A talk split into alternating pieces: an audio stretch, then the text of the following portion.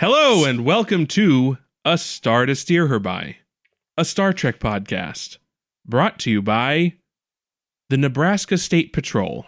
if you're in Nebraska and you're on the highway and you're speeding, you may be harassed by the Nebraska State Patrol. Nebraska This is- State Patrol, it's the State Patrol of Nebraska. This is going to end up prescient, and I don't want to know why. no, it's just because for some reason Facebook thinks I really want to be a fan of the Nebraska State Patrol because they've shown me three ads for them. I don't know why, but it's what it's doing. Anyway, as mentioned, this is a star to steer her by. My name's Jake, and I'm joined today by Chris, who Facebook once thought was a farmer. Ames, who Facebook keeps showing me toys for children. Caitlin, who is also on Facebook.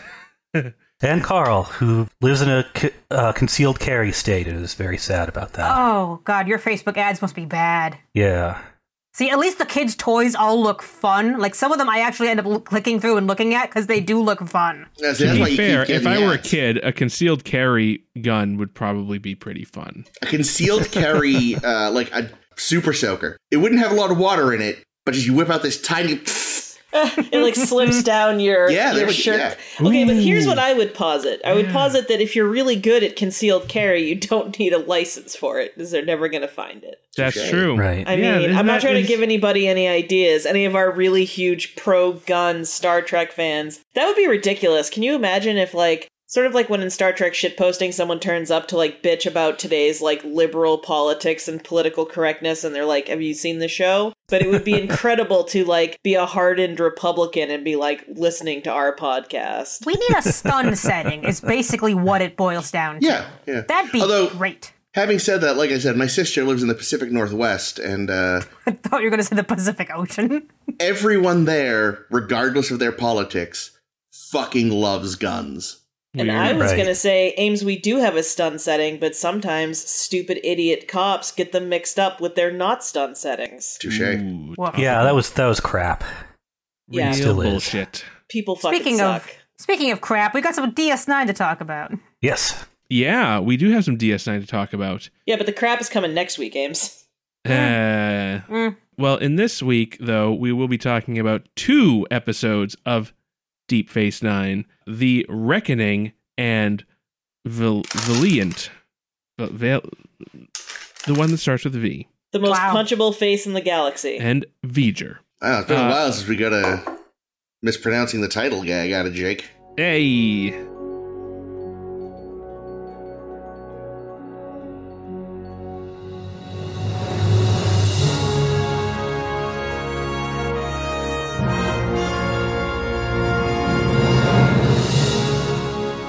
So anyway, first in What? the reckoning, what joke? That's how it's pronounced. yeah, seriously, dude. Sabotage. in the reckoning it's a regular old day on deep space nine i really don't remember the cold open on this one i'm going to admit but i do remember that sisko gets a call from uh or the uh people excavating el dorado on bajor and they're like hey Siski boy, we found uh, some shit you might be into. Why don't you head down here? So he goes with Kira and Jake, and Jake's gonna write a story about it, but there's bats or something or big spiders. I don't remember. Yeah, everything's fucked up on Bajor, okay? There's bats and big spiders. Just stay away. Um, do they have Bajoran rabies on the bats? I don't know. I don't. I wondered know. about that. Did you? Uh, Yeah. So uh, they get there, and there's there. This remember, this is the city that uh, that Sisko helped discover previously, the ancient Bajoran city. Well, they've they've gone beneath it. They found another city beneath. It's The other- cities all the way down. Yeah, he I mean, built it's like, a castle and it sank. I mean, I'll t- I'll talk later about like how actually that's legitimate and a real thing. Um, but anyway, Hmm, um, so there's a second ancient city under the original ancient city, and this ancient city is even ancienter. Um, and they find there's a tablet there, a stone tablet that says, "Yo, Sisko, what up?" And Sisko's like, "Holy shit! How did it know I would be here?" And then the prophets show up, and they're like, "Sisko, take the tablet back to the station with you. It'll be a good idea. Nothing bad will come of it." Wait, that didn't happen. And then Basically, they though. and then they throw him across the room into a wall, and he's like, "Yep, got to take the tablet back with me. so he does. He's got it back at the station. He's doing, you know, he's got ba- put Dax in charge of figuring out what it actually God. says. Damn it. And Dax is like, why do I always get these stupid pet projects of Benjamin's? She's decoding the, the secrets of it, and while she's doing that, who shows up at everyone's favorite space pope, Kai Winn. Woo. And Kai Winn is like, hey, Sisko, I heard you stole some ancient artifacts.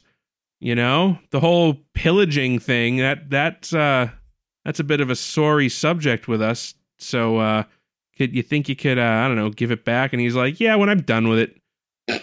And then uh, you know, so he, various things happen. Oh, the, yeah, by the way, there's plague and pestilence now on Bajor since Sisko stole the artifact. Like the wormhole's going crazy. The Rakantha province has always got shit going on, but it's extra bad. Always the Rakantha There- province. There's like the, the the old man yells at Cloud Village has like three extra clouds all no. of a sudden. It's just it's a nightmare. To be fair, Eh. all this sounds like normal Bajoran Yeah, exactly. I don't know what they're all upset about. It's like this is a Wednesday. but anyway, Kai Winn's like, you know, Benjamin, child, all this is happening because you pillaged the fucking ancient site. So please bring the thing back. And he's like, fine, mom, I'll bring it back. Don't worry about it.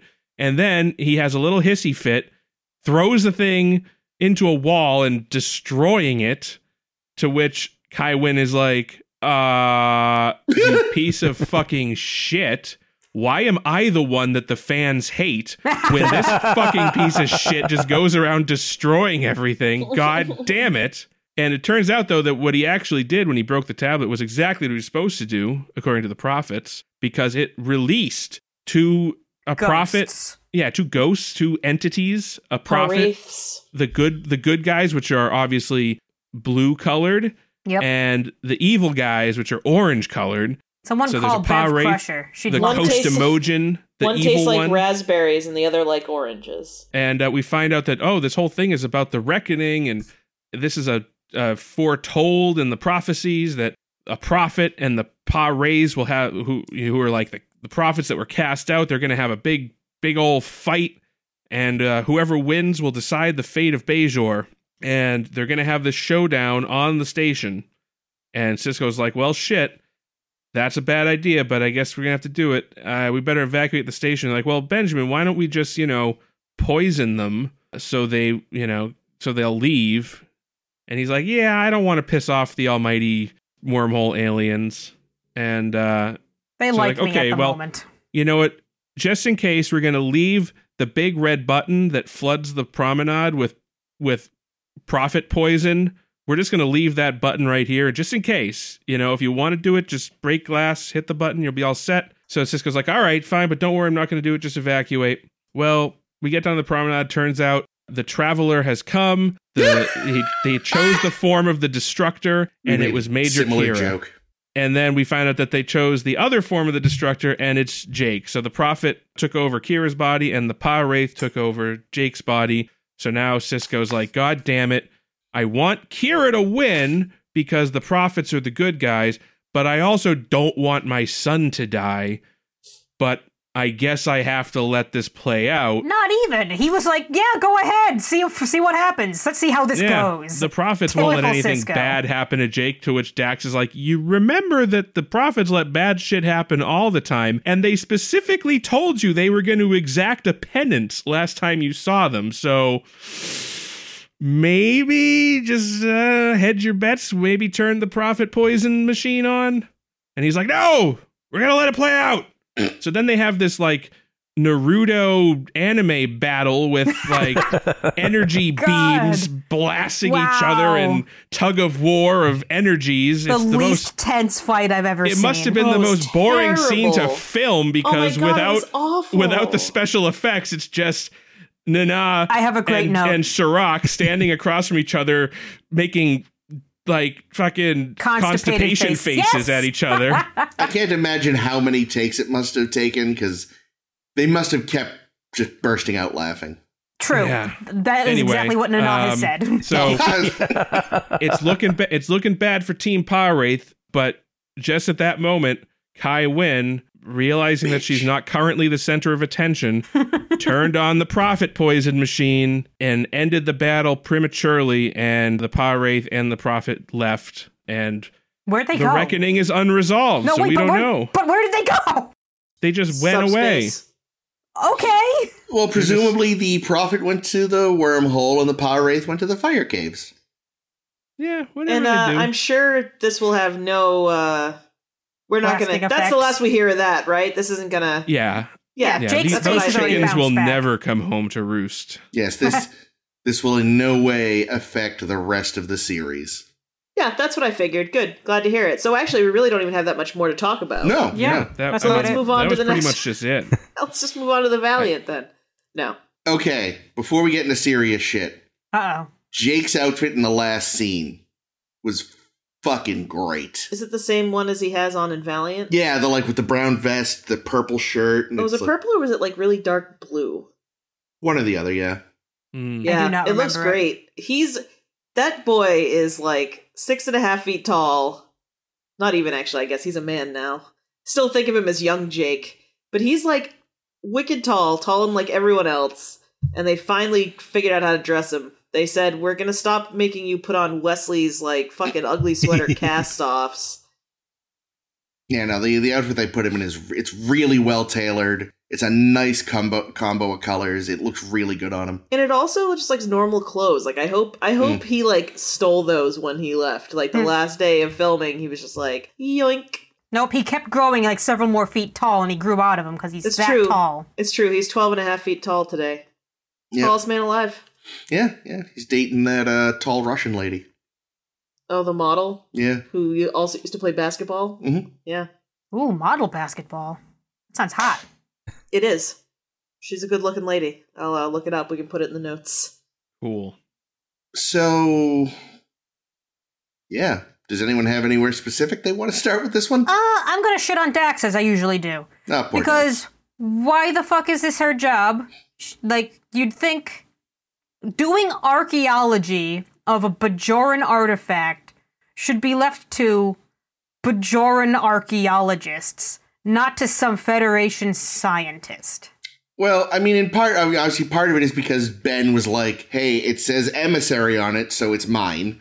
Well, originally it was because he said the um the the monk Koral basically said we don't have the resources. Sisko said, "Oh, I do," but then didn't bring them the resources. He just took the very fragile artifact. Yes, Like No, a it was holding up okay until he chucked it at the wall. but yeah, I mean, the reason it falls to Dax is just because Star Trek falls into that same like silly trap that so much fiction falls into. That if you're a scientist, you know all science ever. Yeah, There if aren't you're on the show, Yeah. you're the only one who knows this. No, I thought it was so she could crack wise. She got a lot of good one-liners Oh, she off did. of that rock. Yep, Yeah. it's just as I suspected. It's a stone with some writing carved into Yeah, it. that was cute. Rim shot. Yeah, no, yeah, like I do enjoy that she was annoyed from the off by this whole thing. Didn't she also get a good one off when he like threw it against the wall? Wasn't, Oh wasn't yeah, she, was like, "Oh yeah, I, I think about throwing rocks at the wall all the time. I never do it, yeah, idiot." yeah. I, I think she gets the job because dummy. yeah, I think she gets the job because she's the emissary's best friend, Yeah, and that's that's kind of what I like about th- them together in this episode. Is they kind of I feel like they finally figured out how to write them as though you know Dax has been alive for like f- eight lifetimes and Yeah. knows Ben really well. Yeah, the two of them say are that- great. That actually makes her, in a way, the most qualified because she's probably the oldest person who can Mm. have access to this rock. But that's like really the only thing. Yeah, what she really oh, the only thing that like the easiest thing that could have just fixed this is give her a Bajoran assistant. yeah. Someone who knows the culture, who could point at the rock and say, "Oh, I get that part. That's a part I get." You Yeah. wouldn't because you're not Bajoran. Yeah, but here's the thing: she's married now, so they couldn't make some gross whirlwind romance bullshit the like B plot, and they're just not interested in you know using Terry Farrell unless Oh it's my god. for the sex appeals. boys. Please. You're probably sadly right. That is probably why they did not.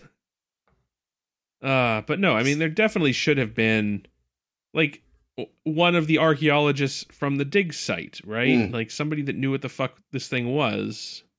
So it's not just like they didn't have the resources there. It's like, yeah, no, there's no such thing as Bajoran archaeologists. So I hope you have a general science expert uh, at your disposal, Sisko. I am. I do kind of wonder though, like given that the occupation only ended not that long ago, and all this, like how how many truly qualified Bajoran academics are there? Like I feel like a lot of them, especially on the history side, must be pretty self taught because I feel like that's something the Cardis would have tried to really keep down. Maybe they should have tried to find a Cardassian Bajoran archaeologist. I feel like Ah. some of Oh, them that's probably. interesting. Well, because I'm sure some of them were doing some digging around while they were there, and I, in fact, they talk about. I think Kai Winn mentions like, well, you know, Yeah. the Cardis used to steal our shit, and so it's sort of a sore spot. So, actually, Although I think that was probably more akin to when the British would steal things. It wasn't so much about Hmm. study. It was just we want this in our museum, please, thank you. yeah, but Yeah, they'd you still know, they'd still study a little as like a It's side true. effect of the thieving. You know that the Cardassian Museum is mostly Bajoran artifacts. Oh yeah. Yeah. Oh, yeah, one hundred and percent. and the molted skins of some of their more famous historical figures. Ooh, that sounds sexy. and probably the paintings that Ziyal did. Yeah. Nope, those those got destroyed. Oh, Um, that's but a actually, they were nice. did really like the inclusion of alien archaeology in this uh, episode because it reminds you that even though like all other species seem to know all of Earth history, there's a lot more history to go around, and I thought that was kind of fun. Yeah. Definitely. I think this this gets to this whole question kind of gets to a, a subject that I'm kind of confused about, and and maybe want to ask kind of a stupid question, which is oh, No stupid questions, Carl. awesome. Uh, what what's an emissary? I, I feel like I, I believe we were told that they were supposed to be like the one who speaks to the prophets, but it Mm. seems like if that's true, that Ben's word should be law more or something.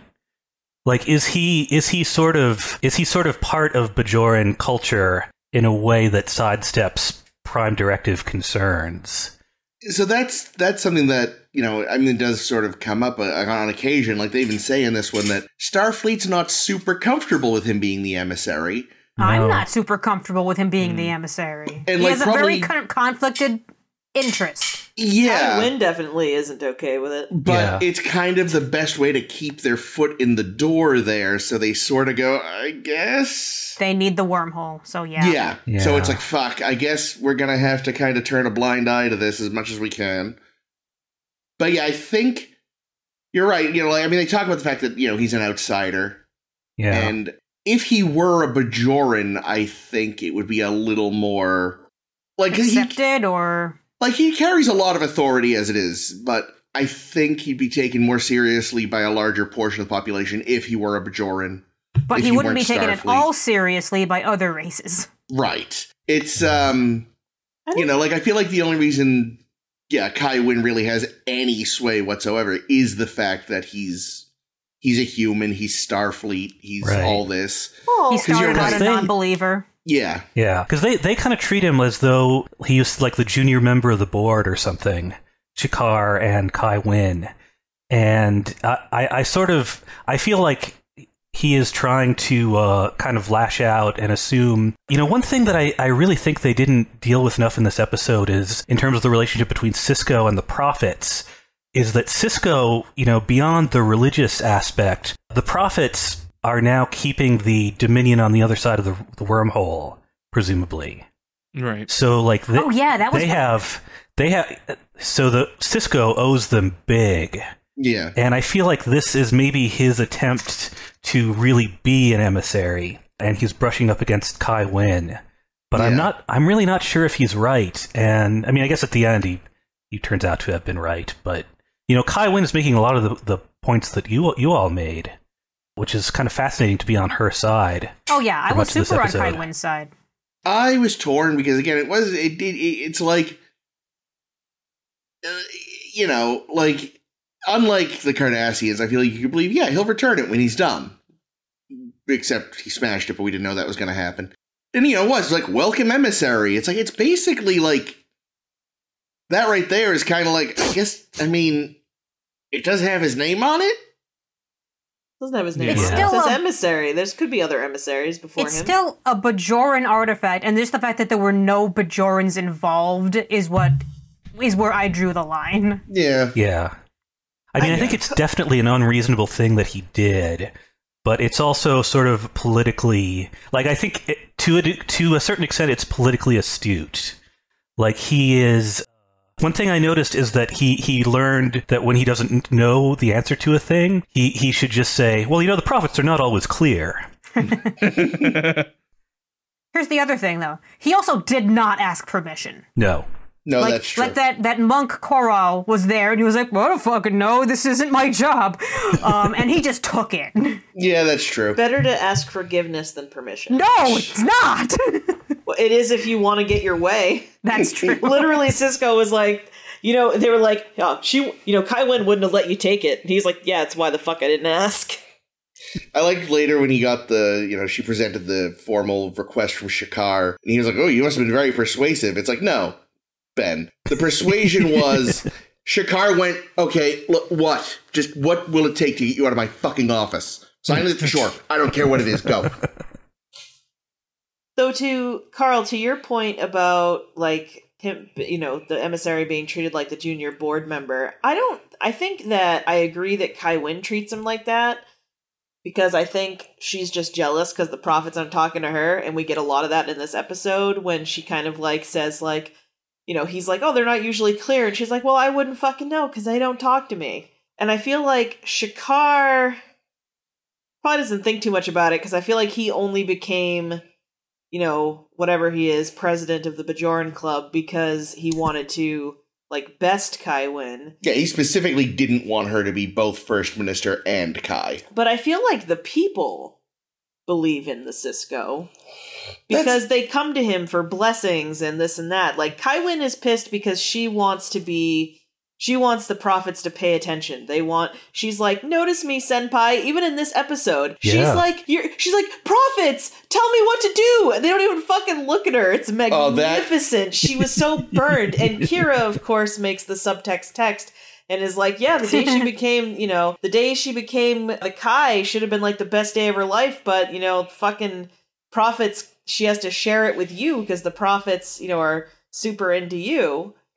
So The best thing, the best scene of the whole thing was when Prophet Kira, like, just totally cold shouldered Kai Winn. yeah, That was just major like diss there.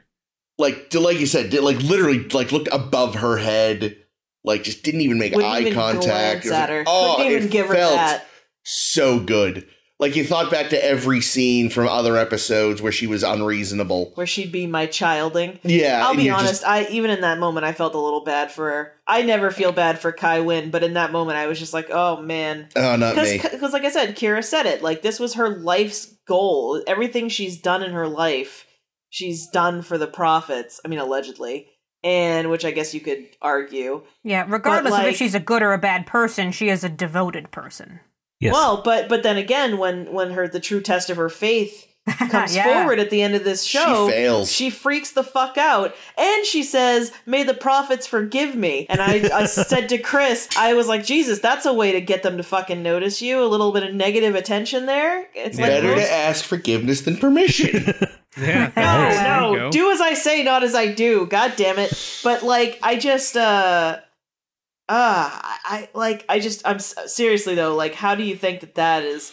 They wouldn't even look at you before, so now you're gonna fucking fuck their shit up? That doesn't seem like a great way to get in good with the prophets, Kai Winn. no. You know what is absolutely wild? Is originally when they were writing this show, this whole little good versus evil, bring the power wraiths back because they're going to be a whole lot of fun.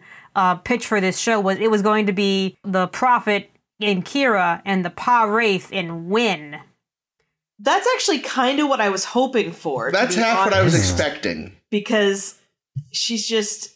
I feel like that would have been too on the nose, though. Yeah. Because no matter how you feel about Kai Winn, eh, side note, we all fucking hate her, obviously. Like, I just I feel love like her. you you can't argue. Well, I mean, You I I, love to hate I love her. to hate her, but you just can't like I, you can't see. I can't see that working.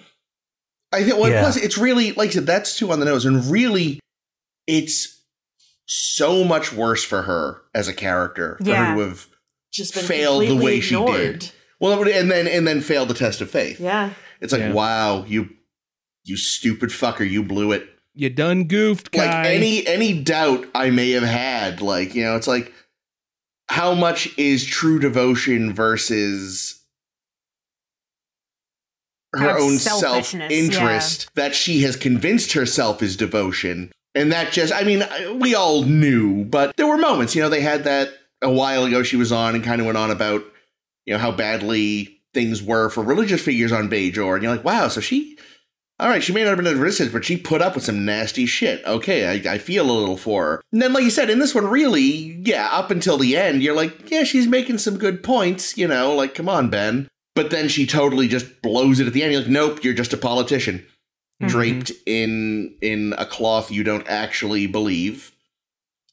And so we were all right the whole time. You're you're the worst. I would like to move to title this episode "You Done Goofed, My Child" because it works That's for both episodes. perfect. I love it. And then on the, Spoilers.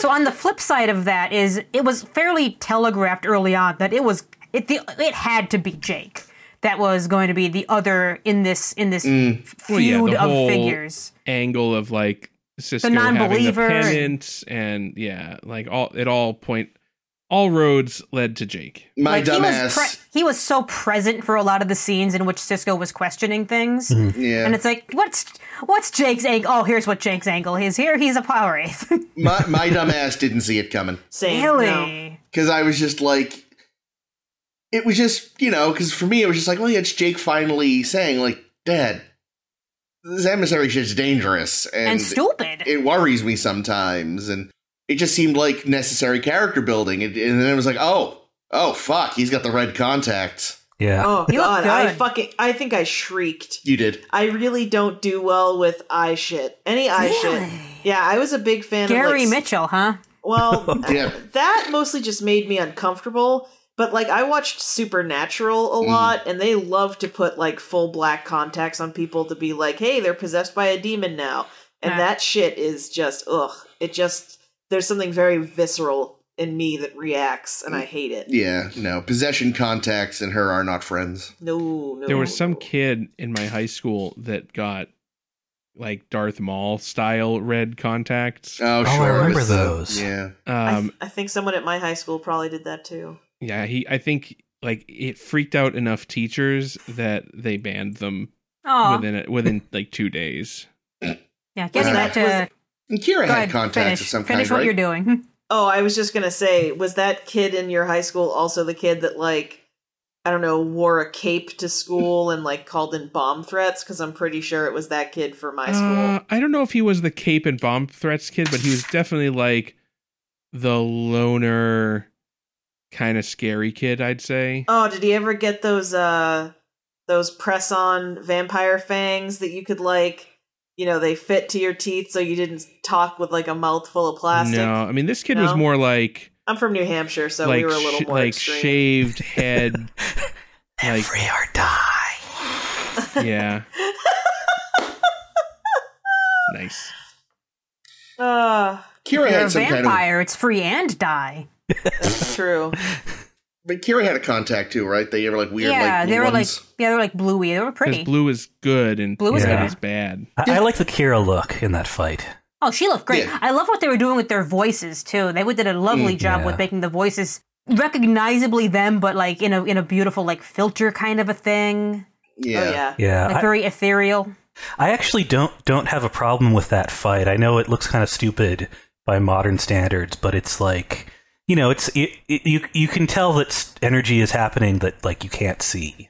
I Yeah. I just found it had exactly no tension because you know I watch Sure. as they're cutting to Sisko and whoever else is over there, uh, Winn, talking. Oh, it's your son out there. Yeah, I know. It was Yeah. like there's so nothing happening, and I feel nothing. Exactly. That's true. Exactly. They spend sixty seconds just restating the premise.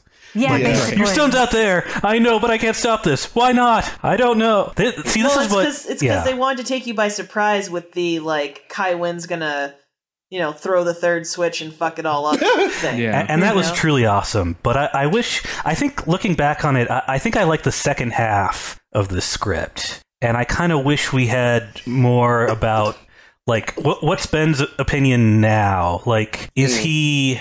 I mean, maybe he should convert at this point if the if the wormhole aliens are holding back the Dominion. Like, I would be praying like three times a day if I was if I feel like he kind of sort of has. I mean, Mm-hmm. he did talk a while ago about wanting to retire to Bajor. Like he's Mhm. fallen in love with the culture in a huge way. yeah. Um, And it's it's still hard to believe he would submit Jake to that, though. He was convinced Jake would be Uh, okay, though. right. I don't think he let it let the direness of the situation really sink in that we could A, Jake could die, B, we could all die. Yeah. C, we could destroy the station. it's it's very Abraham.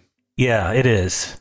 Mm. And I you guess know, I you know, you know this this situation would kind of come up all the time. Like we did have that situation where Jake stayed on the station under occupation for 6 months without even asking for permission.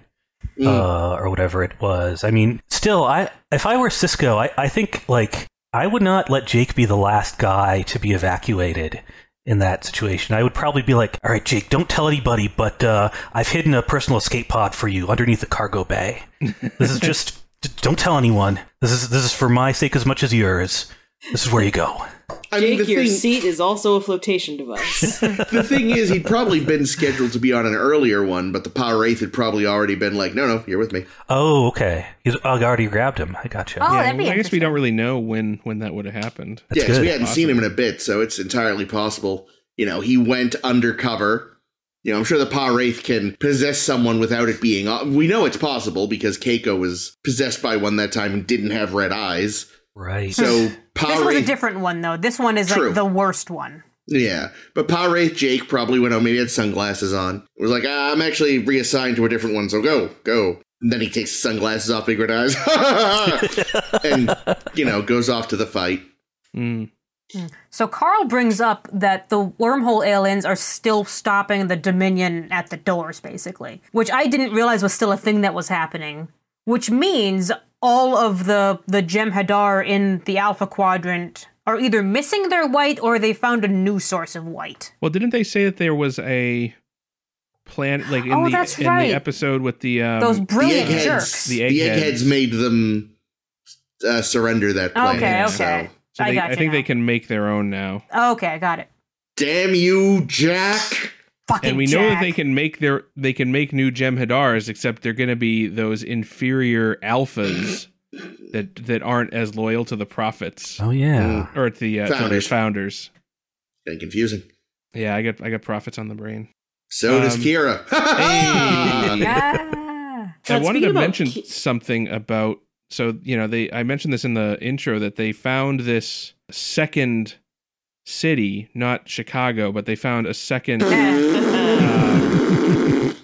they, they found a second John archaeological site under the old one, and, and I was like, oh, that's kind of neat because you know one of the interesting things about Earth history is that's actually pretty typical yeah, it happens all the time. cities where they like when they found what was uh, thought to be the city of Troy from the Iliad. You know, it was just like a mound. It was just a mound of dirt, basically, with grass on it. And they're like, yeah, th- you know, there's stories that there used to be a city here. And this uh, German archaeologist who wasn't like archaeology wasn't a thing. Like he, this guy Schliemann, It was just Dax. They just Heinrich brought in Schliemann Dax again. basically invented the idea of archaeology, but he was such a bad archaeologist because he just started digging. And of course, as he was digging out this mound, he kept coming across like, oh, evidence of cities. And he had no conception of like, oh, I should probably preserve oh the my. different layers of the city and catalog things. No, he just kept digging until he got to the bottom and was like, "Yep, this is the bottom city. This I've dug through 12 other cities. This must be Homer's Troy." And then since then, like, you know, that was in the 1800s, future archaeologists had come along and were like, "Yeah, no, that city is way older than hmm. than the Iliad." So if You've this already is destroyed Troy. if you this jerk. is Troy, if this is the site of Troy, it was one of the other cities that you had dug through and destroyed trying to get to it. So I think like now they're pretty sure it's like the fifth or sixth city or something like that. Being fair to Herr Schliemann, when you're a person inventing a whole new, uh, World no, no, uh, what's science not science specifically, but uh, branch stop it. of sociology. oh, um, Field. yeah, that'll do. A whole new field. There's got to be some fuck ups on the way. Yeah, but his motivation for doing it, like he would he would be the bad guy in an Indiana Jones movie because he didn't want it in a museum. He wanted to enrich himself. Because he Fair. was German. No, he just was wanted money. He liked gold. Discipline. There we go. Discipline. That's a good one, yeah. But yeah, so I don't know. I just thought it was interesting that uh the the Bajorans evidently did the same thing. It's just like, hey, this city this city's on the sh- you know, has kind of fallen apart. Let's just bulldoze it and put a new city right on top. Yeah. And if you go down far enough, you find rock and roll. Hey. oh. Nice. Yeah, so we find this slab. Sisko like looks at it funny, and all of a sudden he's you know having a conversation with the prophets again in what I thought was our laziest conversation with the prophets yet. I guess. One hundred and ten percent. Yes. It was just pacing now instead of you know having memories or talking with with things that the that the uh, prophets are digging out of your mind or it's a it's a new translation of how prophets talk to you even every single time we talk to the prophets and I don't like them anymore. Or was this perhaps not the prophets, but the Pa Wraiths? Was this was this maybe you know, the Pa Wraiths, maybe they're not as creative. And really what really what they wanted was for him to take the thing, break it, release them, and, you know, get the reckoning started because that's the only way they're ever gonna get back to the to the celestial temple. I don't know. Keiko came close. Oh no, You wait, know- he was going to destroy it. Yeah. You, you know what it was? They fucked up their prophesizing. They were expecting him next week. So most of the prophets were on vacation. Hmm. And this was like the B, The team, team. that they'd left at home. And they're like, wait, what? You know, one of them was in the middle of dinner, like, he's that. Fuck. Um, where's the script? Where's the shit? We'll make it up as we go along. I don't know where it is. All right, if you don't have anything else to just to say, just say he is the Sisko. Use that whenever you don't know what else to say. It'll be fine. He is the Sisko. They love Shit's that of shit. Bajor. Yeah. Uh, Work the word reckoning in there as many times as you can. Question what baseball is. The reckoning. Because honestly, I still don't entirely get it. The Sisko. No. He No is little boring. What, do- what? How do errors work? I don't fucking care. He is the Sisko. So, like, side note, they tested a lot of people for Sisko, including a Scotsman and an Englishman. Hmm. Would Sisko have been into cricket had it been one of them? I assume So so. football, obviously. Oh god, I don't think I could watch it with a Scotsman or an Englishman. It would be weird to have an Englishman after just having Picard too. He was a. Frenchman. Yeah, but he With an wasn't. English accent. okay, hear me out. It's groundskeeper Willie. Oh no, no, no. See, what they should have done was he was an Englishman, but yet again was not English. Oh, could have been Welsh. Could have been Russian. Oh, Welsh. I choose to believe that in the future, the Brit the British are just like, you know what? We're gonna do a reverse William the Conqueror. We're going back, Yeah. and that is and that is the end of France. William the Leverer. Uh, Oh, apparently, apparently, I made the same note twice because um we were supposed to record this weeks ago and something went wrong. I was sick. Uh, it's my yeah. fault. Diarrhea. Uh, Caitlin Wow, got diarrhea jeez. poison. And I, I, our second, our rewatch to to familiarize ourselves. I made a joke and then realized, oh, did I make that joke last time? And looking at my notes, yes, I did. And that's that Quark comes out and says, "I've extended happy hour," and I say, "It's happier now." Hey, Didn't I do that too? Not that joke, but didn't I say something? And did I you say? think you did. Because we had watched like the first 15 minutes before the literal shitstorm took place, and uh, Oh no! the, the reckoning. the re- yes. it was orange and blue and fighting against each other. I had weird contacts in, But where did the white one go? Veins popping out of your head. brown eyes. What? Oh no! Oh no! Ames made a face. I don't know if anyone else noticed, but when the tablet broke, there was a third little white wisp. I want to know That where was- that fucker went Uh, off to. it went. It went to enjoy happy hour. Obviously, Mm. it's happier now. That was cool ranch flavoring. Don't worry about it. It's fine. New from the wormhole. Cool Ranch prophets. Uh, but yeah. Some other Capri Sun flavored something or other. I don't know. It's the 90s, friends. All right. Cool. Anything else on the reckoning? I uh, I like the uh, uh, I like the Odo Kira relationship in this. Oh yeah, that was Oh. very Well, nice. That's right. That that was the cold open. Was uh, more bad news from the war, a little good news. Odo's cynical, Yeah, and then they have a moment. Yeah, that was you- cute. Did But you I'll- notice Kira eating fruit? yeah. I did. Neat. I noticed that's on what the second Bajorans watch. do, all right.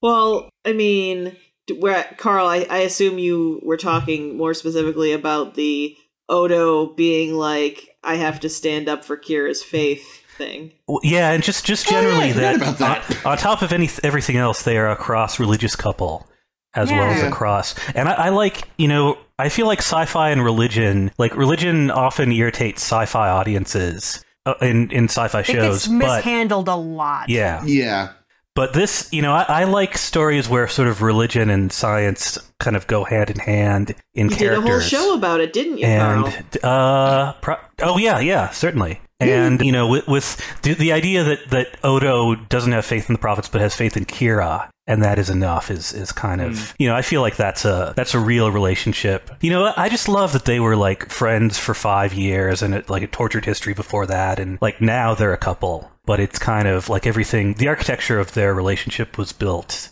mm. long ago, and it, it Yeah, the first he ever met her was because he thought she killed somebody, and she did. yeah. yes. it's funny, of course, because you know she's she's got a lot of faith. Of the he heart. himself does not, but he is seen as a god by a bunch of Hmm. people. Yeah. It's very very Yeah. complex. Yeah, You know, it's like ins- as oh, a god, gods are bullshit. Yeah. Mm. He and Sisko probably have had this out a little bit. Like these people think I'm God. Me too. yeah. Yeah, I will say in the beginning, and sometimes still, like one of the things that I like the least about Kira is like how like seemingly blindly religious she is, and that's Mhm. just because I'm like also very cynical. But hmm But she she can adapt to, and she has you know she has compassion and she has uh you know like I feel like her her uh her like vengefulness and compassion are at roughly equal levels, and I just love that about her character dramatically. I also like her relationship with Winn because we she Mhm. also started off like blindly following Winn until she Yeah. realized, wait a minute, Yeah. not your bad. And in this episode, wait a minute, you're actually a heretic. Yeah, it's kind of like the it's kind of like the Worf thing, where he, he you know, you, you start simple, but by questioning, you become really truly uh, Yeah. religious and not just like following dogma. I think that's what makes her a good character is that she like while I think a lot of her life is viewed through her religion, she is not in a she's not in total thrall to it. Yeah, And I think part of that must come from the fact that like so much of her life was so bad. well, it must be hard to not believe that your gods have abandoned you when that sort of thing is happening. You'd be surprised. Mm. Yeah. Anyway, So let's talk gonna- about Valiant. Winn's gonna go all emo, and uh, gonna be really interesting. She's gonna become a big REM fan. Oof. Yeah. So next up, we have Valiant. Valiant, like Prince Valiant from, uh, or no, the Prince Valium from uh, Yeah, even better. from uh, Spaceballs. This episode opens with Jake and Nog going on a little a little adventure. I'm sorry. This episode opens in Quark's bar with the replicator not working. That's true. Quark's Ugh. replicator is broken, and nobody's fixing it Oh no! there are no engineers. because Rom, well, Curly's doing something. Rom's elsewhere, and Nog was assigned to it, but now he's going on a vacation with Jake. So uh, nobody's fixing poor Quark's replicator. And then a female shows up. Dax shows up to fix it, and Quark's like, "How can I get my bonk on when uh when you know she's touching that disgusting replicator?" This is below her. And Odo's like, ah, you're in love. And I'm thinking, wow, this is sure to be a really annoying B plot. And then that B plot ends within the first three minutes of the episode. I was so grateful for that. Yes. Her I hands think- are for oo-mox, not for, cl- for fixing reclam- rep- rep- not reclamators, replicators. Yeah, Reclamators, that's just what they got on decided- Bajor. I've just decided that Valiant and that little stupid scene is actually leading into the B plot of an episode that is Profit and Lace. And I know we're not going to talk about it right now, but that beginning of Quark's day I think would work really well Mm. Mm. with that shit show. But go on. Anywho, uh, so yeah, so Jake and Nog, they're on their way to Ferenginar, the Ferengi homeworld, because they have to deliver a top secret p- uh, message from the Federation directly to the Grand Nagus. And Rom being the, or uh, Nog being the only um, Ferengi in Starfleet, is tasked with this immense honor. And Jake is there because he's like, oh, he, he convinced Nog to let him join him because he was going to go on a vacation. But uh, in secret, he actually wants to get a exclusive interview with the Grand Nagus.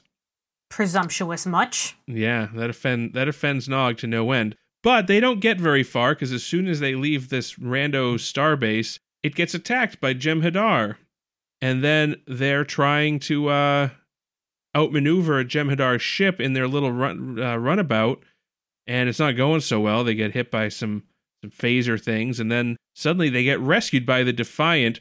Record scratch. That's not the Defiant. That's the same model, but with a different number on it. And That's a red cha- paint job. the And Valiant. no cloak. Yeah. It's another Defiant class ship, but this one has a secret, and that secret is it sucks. hmm so the Valiant rescues, valiantly rescues Jake and Nog, and they beam aboard, and they find out that this isn't any ordinary Starfleet vessel. This is a Starfleet vessel manned entirely by teenagers. And we find out that it is, in fact, the training vessel. Why Starfleet puts their most advanced warship in the hands of children, we'll never know. But yeah, no, this was actually a training vessel, and the entire crew is made up of the members of not Nova, but Red Squad. The pieces of shit that Admiral Leyton manipulated into destroying Earth's power grid. Somehow those people got themselves a ship. They're a bunch of little followers, and it shows. Yeah. So uh, we find out that yeah, no, this had been there had been some adults, but uh, they all got killed in a battle, and since then, the captain of the ship, Mister Piece of Shit, Captain w- w- Wet his bed, Punchy face. yeah, Punchy McFace, um, Captain Ben Shapiro. uh, Wow. Low is, uh, blow. is yeah he's like yeah you know we're we're behind enemy lines we're we're making we're striking at the heart of the dominion and and jake is like uh don't you think maybe you should like call starfleet and like get orders like no our orders are to remain know you're silent. alive.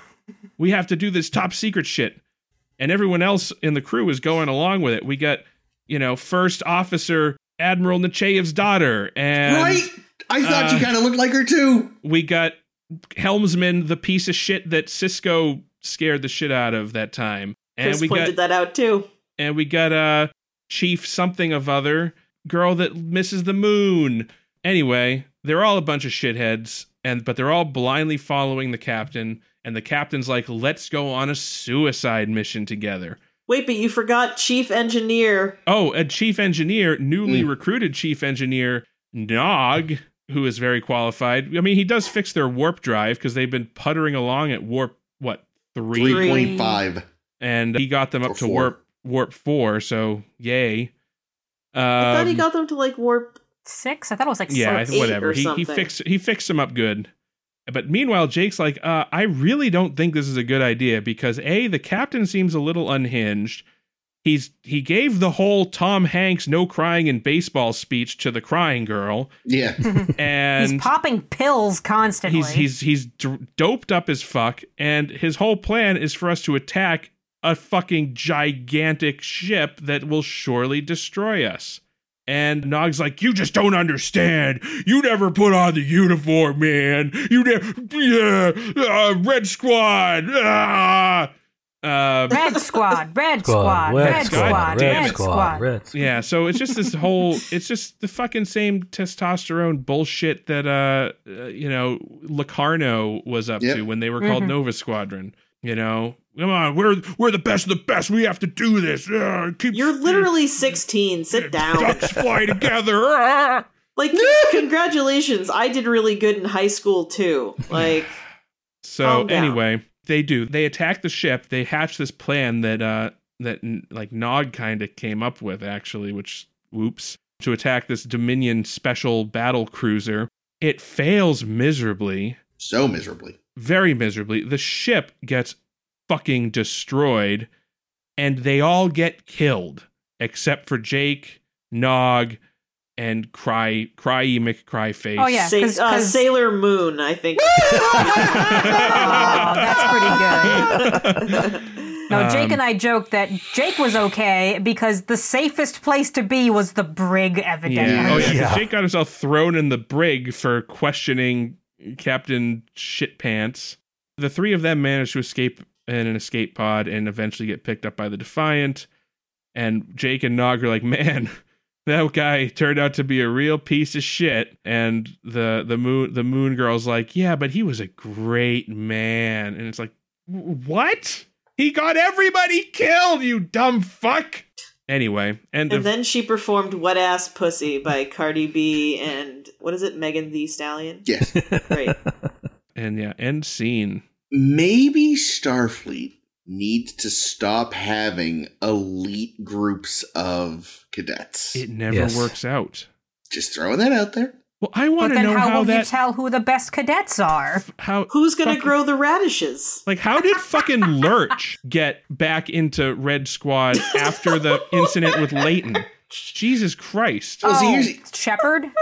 Whatever the the guy. Here's my theory. You, You say raised the lurch right and I- You say lurch, and I think ruck or like, oh Mm, actual lurch. Yeah, yeah, literally some of the actual lurches no, we've this guy seen. had kind of a Frankensteiny shaped head, so I'm going with Lurch. See, the thing is, the Red Squad kids the, then, like, they didn't know. You know, they were being told, excuse me, they were told this was all next. It was a thing, like, oh, during like Homestead and Paradise Lost? yeah, like, technically speaking, they, you know, Did- were as surprised as everyone else when it turned out to be bullshit. So you really couldn't hold it against them. I can still Having hold it against them. Well, I would too. So here's what happens Starfleet goes, oh, for fuck's sake. Okay, we technically can't punish them, but we want them the fuck away from Earth. Shove them on a ship and just send them away on a secret mission or something. Uh, here, give them this Defiant we put together, but didn't actually, like, fix.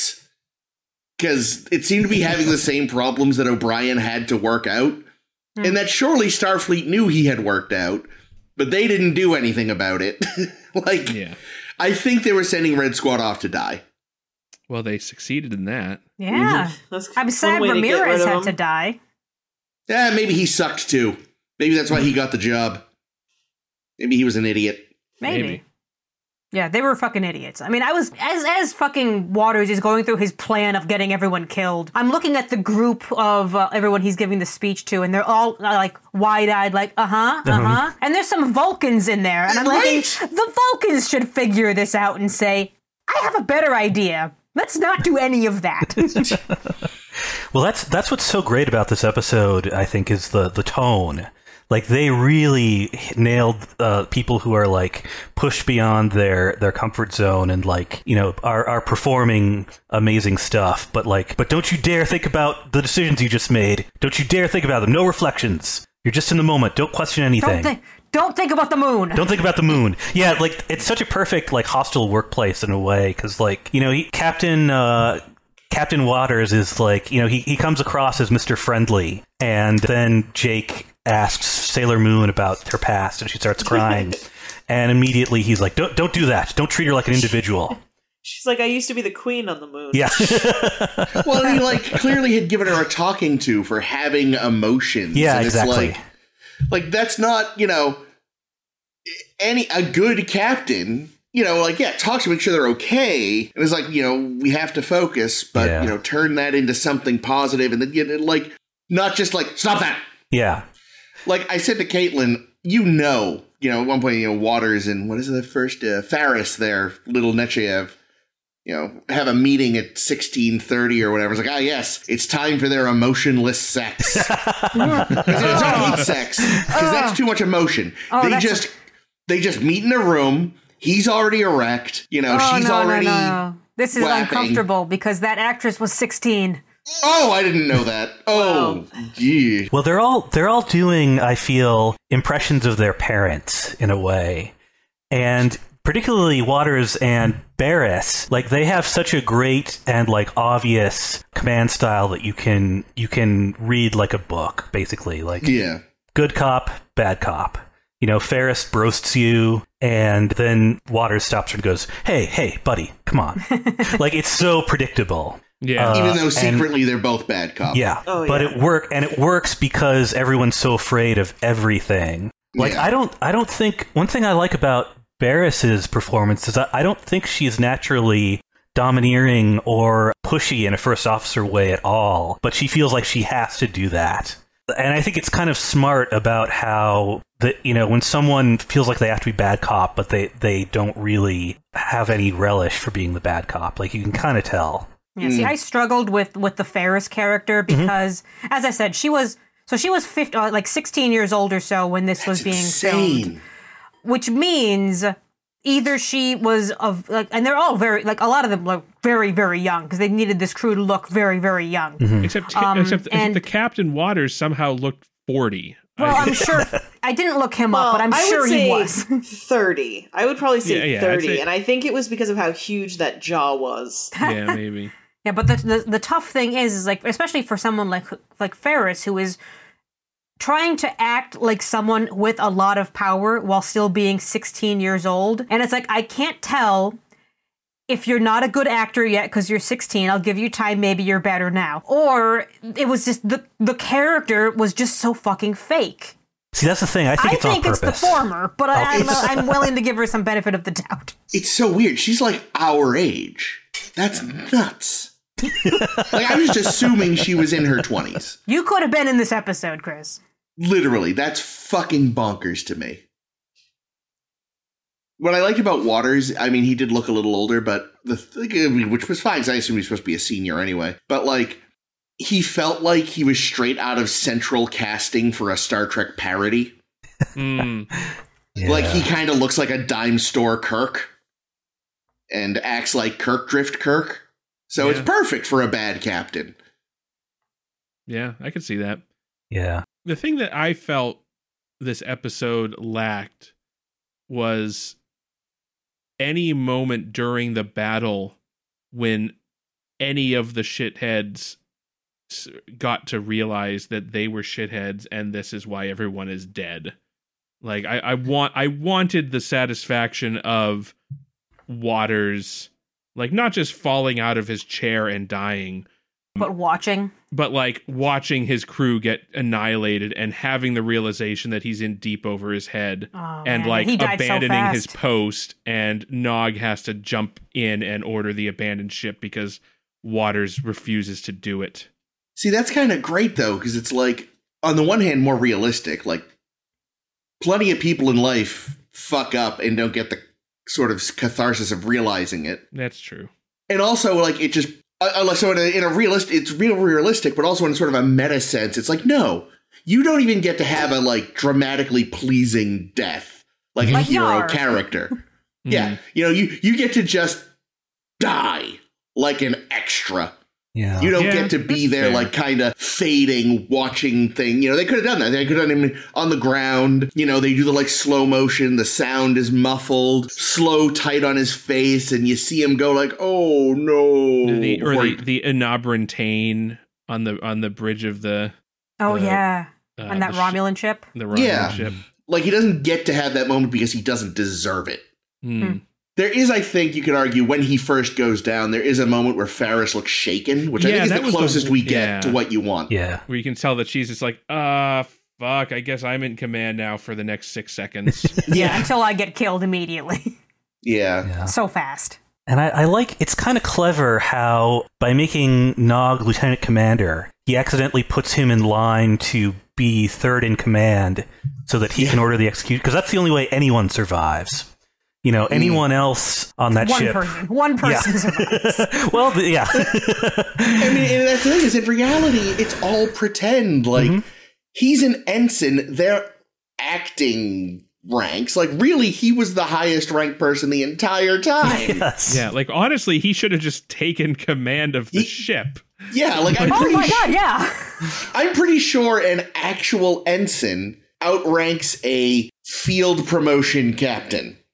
Who's Like, at that not point, even it's like- like not even a commissioned officer at all anyway. Yeah, Yeah, but, like, Nog, I but Nog walks in and says, Red Squad is my friends. Yeah. Right, and that's the thing. Go back to the the two part of their Paradise Lost and all that. That's where they first mentioned them, and we realize, oh god, so they disbanded Nova Squadron and then immediately reformed it as Red Squad.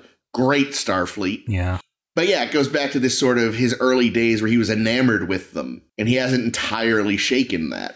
Yeah, but I- like they've shown repeatedly that they're pieces of shit. So Yeah, I think after this, he's probably no longer enamored of Red Squad.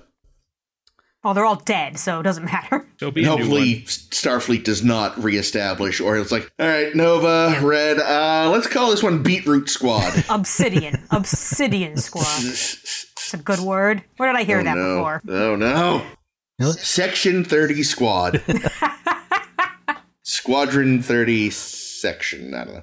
You trying to say something there, Carl? Oh, I uh, I really like I really like Jake in this couple of episodes. They have really nailed writing him as like a guy who is like he, he's a man, but he's still kind of a teenager. Like he's just on the, the edge of his awkward age. You know, he, he really he has a lot of gravitas, a lot of you know, a lot of grit as a journalist. But even so, when Jake and Nog get together, they're they're still squabbling like they were really little kids. Mm. And I just love that, especially in the sense, you know, this is a really great episode for Nog in terms Oh, of being mature enough to to make the call that it's over. And I think it, it's not an accident that when he does that, Jake is out of the room, locked in the brig. I have a feeling if Jake were in the room, he might have kept going just out of spite.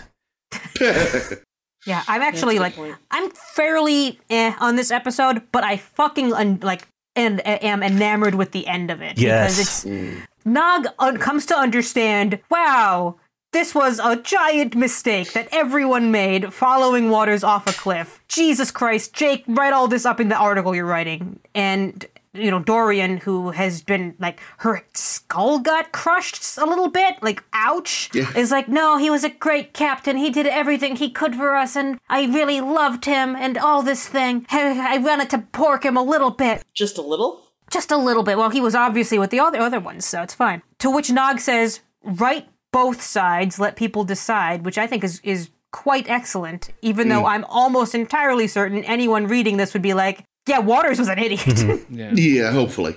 Well, it's like that, you know, it's sort of like the, that cult of personality, you know, Jim Jones sort of situation, right? Yeah. It's like, you know, they they were they're completely blind to his mistakes or his his faults because they just you know he's built up this image of, of himself as this amazing captain who's gotten them out of so many scrapes and jams Well, and that's, you know, I mean, the question too is like, how much of that is Starfleet's fault? oh all of it.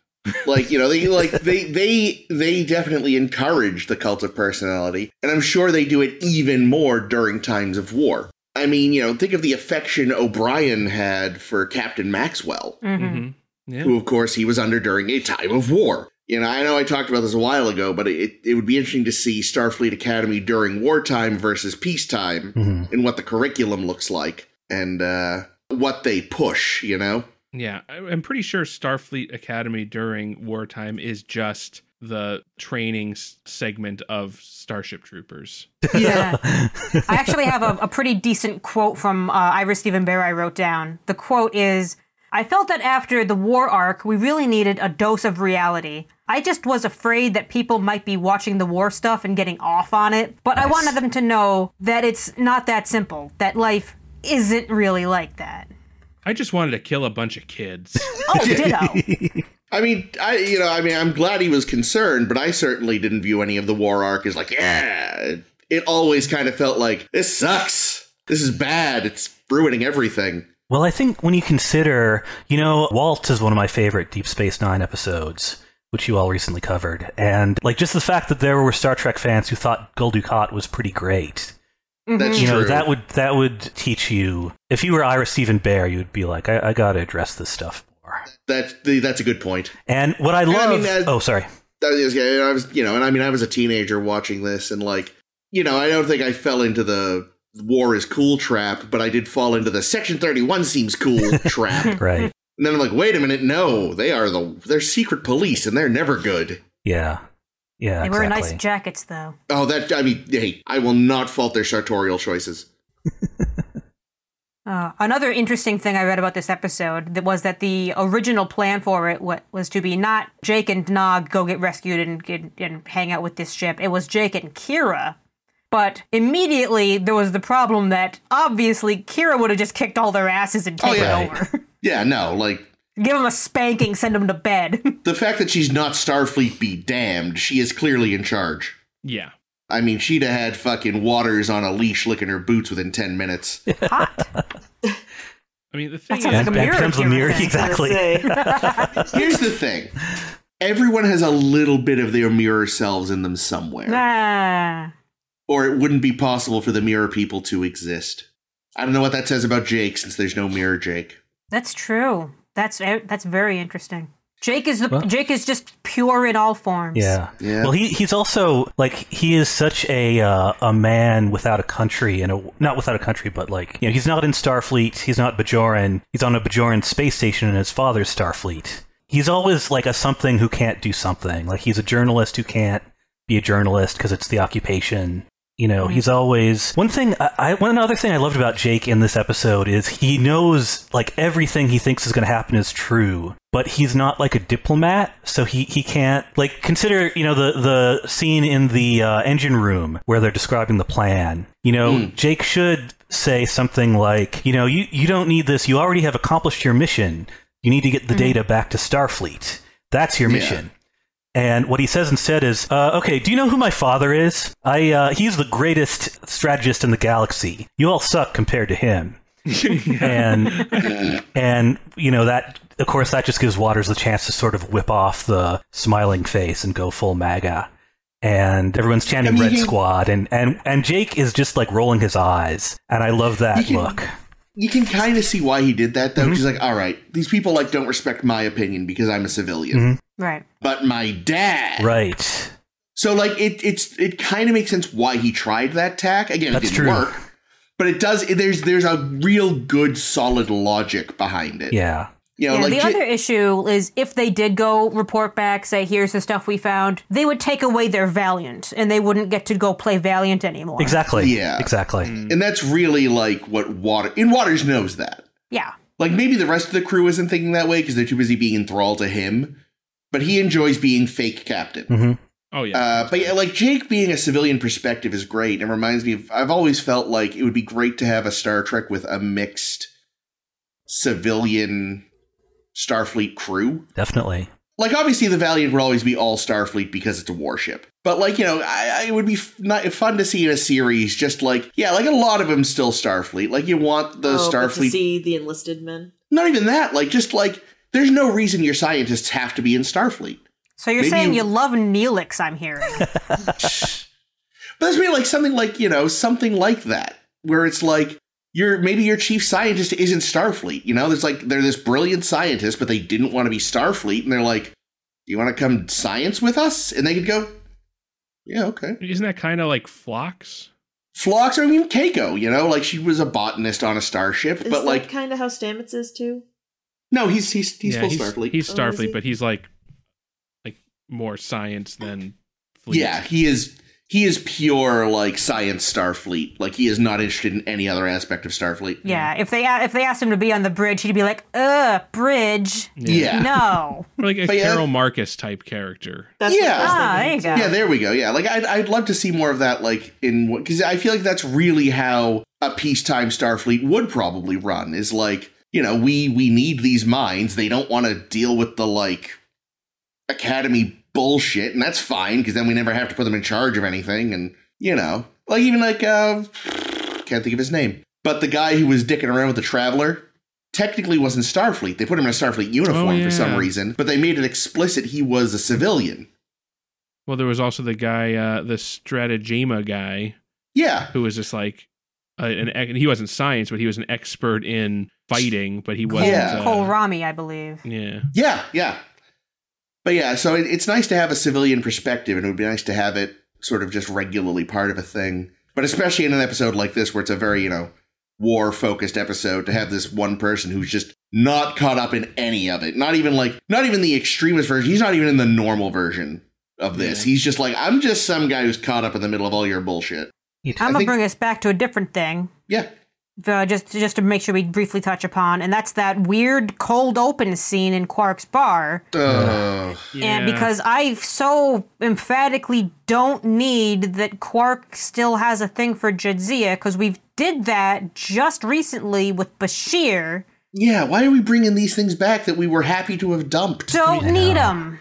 I mean, it was Well, just, are they doing it because of what's coming? I don't like, even know. Maybe to remind us, like, hey, don't forget there's some people who are still carrying a torch for Jadzia Dax. Maybe.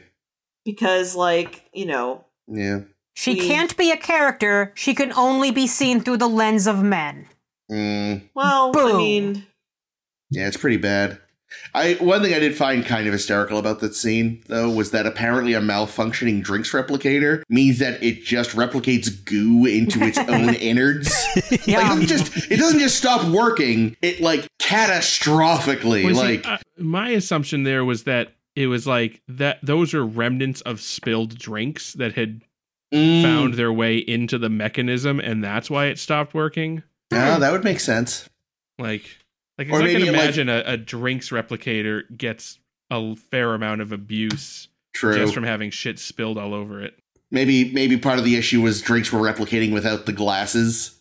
ooh yeah that could, be, that could be Oh. gross That'd be kind of, you just see it form. It's like, oh, sh- there's a split second where it holds its shape like a fucking Warner Brothers cartoon, and then or a baby odo Aww. well, he tried so hard. So I think what's interesting about this week overall is that we're examining two different kinds of faith. Or Oh, maybe yeah. multiple kinds. That's you know, it's like good. it's religious faith in the reckoning. It's faith in this sort of system you're part of in Valiant. And actually it's interesting. Jake in both cases is kind of like the Fuck voice this. of huh? The voice of y'all are idiots. yes. But it's interesting because and it's like, you know, he's a bit kinder about it in the reckoning because he knows that it's important to his father. So he sort of wants to try to get it, but is still like, this stuff scares me because it keeps almost killing you. And then with Valiant, it's like, this is insane and might kill me. yeah. Why don't I get a say in this when I might die? Yeah. Assholes. Aren't I one of the people you're theoretically having this war to protect? I know. I had a, I had a note fairly early in the in the episode when Jake is here, not as a member of Red Squad, but very obviously still definitely here. And I say, "Wow, is Jake basically a prisoner?" Dot dot dot. A couple scenes later, oh yeah, now he is. Uh. yeah, it's it's but it's interesting because it's like you get to see, you know, there's there's Ben's faith, which is newish but fairly unwavering. Kira's, which is rewarded. Kai Winn's failure, her her failure in the face of her test of faith, and then this sort of almost cultish faith on the Valiant. It's it's a really interesting couple of things to have back to back. I don't know if they did it on purpose, but it really works out nicely during a viewing where it's just like, wow, Eh, but except there's no real clear thesis between the two of them, just because of the way it all sort of works out. Well, they're uh, they're still individual episodes. Yeah. They don't Yeah. really. They they still let them stand on their own.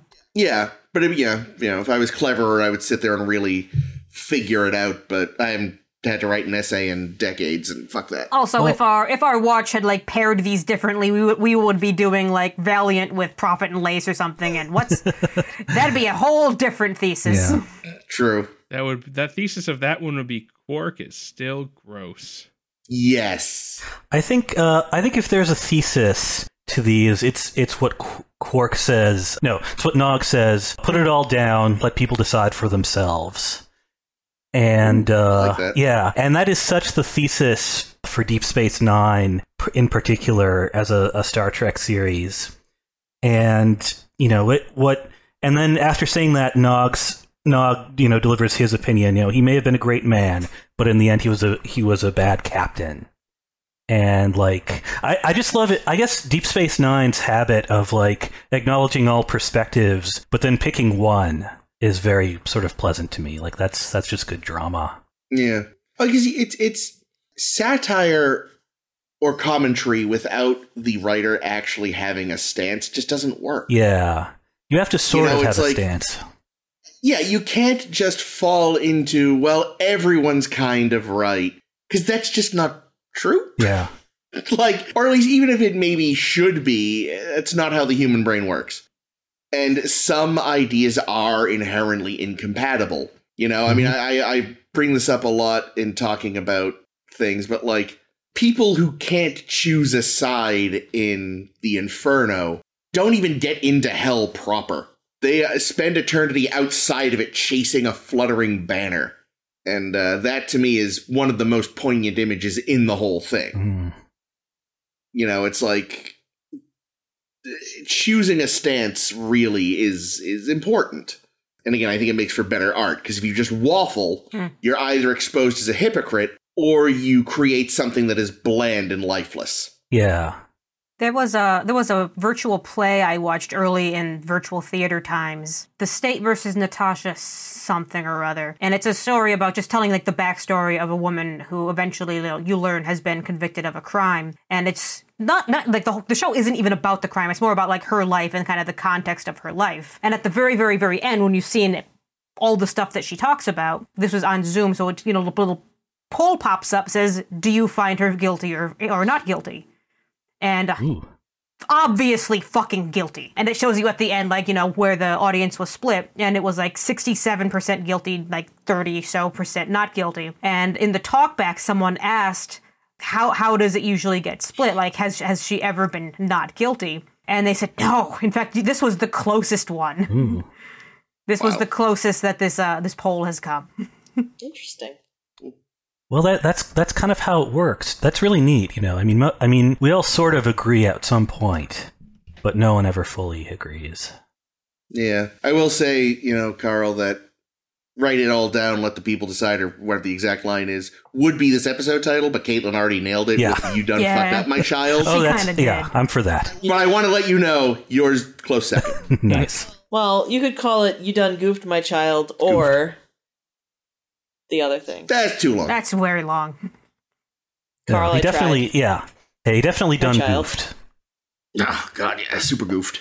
Well, speaking of goofing, you would totally goof if you missed next week's episode of Oh, Deep Space. I mean, A Star to Steer Her By. Shit, I done goofed. Ah, my child. I, I gotta keep it though, because that is probably our best segue ever. Yes. Best segue ever.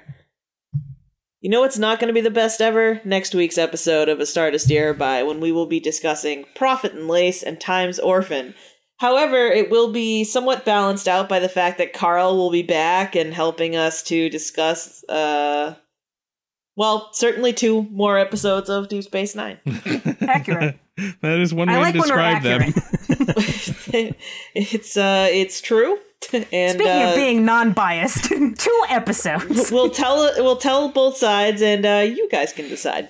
So, Yes. uh, in the meantime, if you want to hear uh, episodes you may have missed, you can find a. Uh, just keep wanting to call it Deep Space Nine. Nope. You can find a Star to Steer Her By where all fine podcasts are sold. We are on SoundCloud, Stitcher, Spotify, Google Play, and or no, not Google Play, Apple Podcasts, and Google Podcasts. You can Yeah, also everyone, find everyone us. keeps rebranding. you can also find Paramount us on. Plus. you can't find us on Paramount Plus. You can also Yes. find us on Facebook. God damn it! Sorry. You can find us on. I now know exactly how Ames feels. You can find us on Facebook by uh, searching A Star to Steer Her By. You can find us on Twitter and Tumblr at SSHB Podcast. And you can find us on our home on the web, s- SSHBpodcast.com. Until next we meet, I have been Caitlin. I have been Jake. This has been Chris. this has been Ames. This has been Carl. Thank you, Carl, for joining us again this week, and uh, we'll see you again next week. Thank you very much. Woo! You have anything that you'd like to plug for the listeners back home? Um, I believe I should have some virtual theater out by the time this is uh, this is done. And you can Oh, find hell yeah. it at uh, unreliable-narrator.com. And check out the uh, Minnesota Digital Fringe Festival coming in August. Ooh. Oh, All right, Nice. thank you. Thank you, Carl.